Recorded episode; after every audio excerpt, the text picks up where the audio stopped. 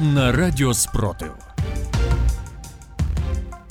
Вітаю студія Радіо Спротив. Працює Єва Френдліх. Сьогодні 12 квітня, 413-й день повномасштабної війни, коли Україна захищає себе та весь цивілізований світ від російської агресії. Далі про найголовніше.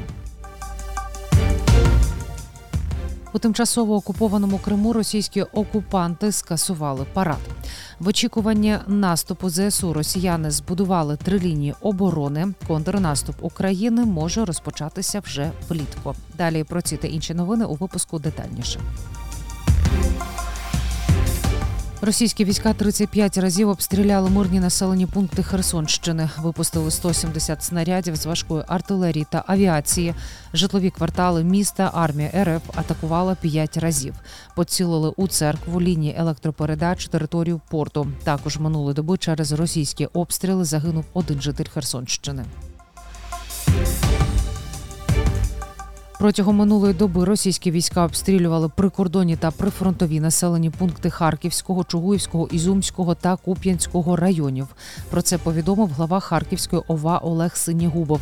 В області пошкоджено чотири житлові будинки та дорога. Через падіння БПЛА зайнялося 10 гектарів поля. Поранення отримала одна людина.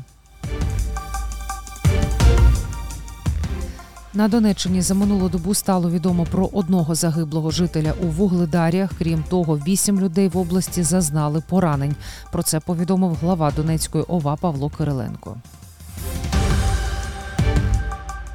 У тимчасово окупованому Криму російські окупанти скасували військовий парад до 9 травня. Так званий голова півострову Аксьонов зазначив, що рішення ухвалено з міркувань безпеки.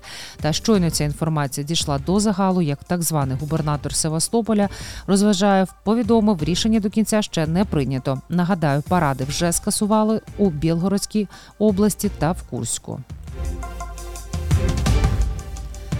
На окупованій Луганщині російські окупанти відбирають лікарні у місцевих жителів, а також загарбники затримують і відправляють людей до СІЗО. Про це повідомили сьогодні в Луганській ОВА. У Нижньодуванській ОТГ росіяни незаконно затримали трьох місцевих жителів. Їх перевезли до Луганська, де утримують у слідчому ізоляторі. У Новопскові для поранених окупантів росіяни відібрали у жителів центр первинної медико-санітарної допомоги, а також відібрали будівлю фельдшерсько-акушерського пункту у Кряківці. CNN знайшло ще одне відео з обезголовлюванням українських військових. Погодні умови на кадрі свідчать, що страта сталася нещодавно. Її здійснили найманці ПВК Вагнера. CNN не публікує кадри вбивства, але в описі вказує, що у двох військових були відтяті голови та руки. В очікуванні наступу ЗСУ росіяни збудували три лінії оборони. Про це повідомила британська розвідка. Зокрема, в Запорізькій області так Російська Федерація готується до того, що Україна розглядає можливість штурму міста Мелітополь. У зведенні йдеться про три рівні оборонних зон приблизно на 120 кілометрів в цьому секторі. Вони складаються з попередньої лінії передових бойових позицій, а потім двох зон майже безперервної складнішої оборони. Кожна зона знаходиться приблизно на 10-20 кілометрів від попередньої. Прем'єр Канади Джастін Трюдо оголосив про військову допомогу для України і санкції проти Російської Федерації. Нова канадська допомога включає 21 тисячу штурмових гвинтівок, 38 кулеметів і понад 2 мільйони 400 тисяч набоїв, щоб допомогти українським військовим боротися з російськими окупантами.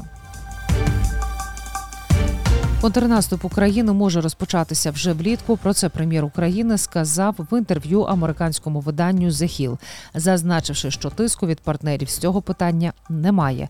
За добу сили оборони України знищили 730 російських окупантів.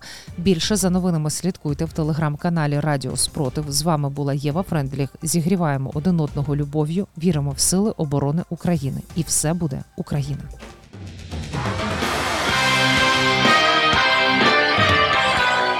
Радіо Спротив. Радіо визвольного руху.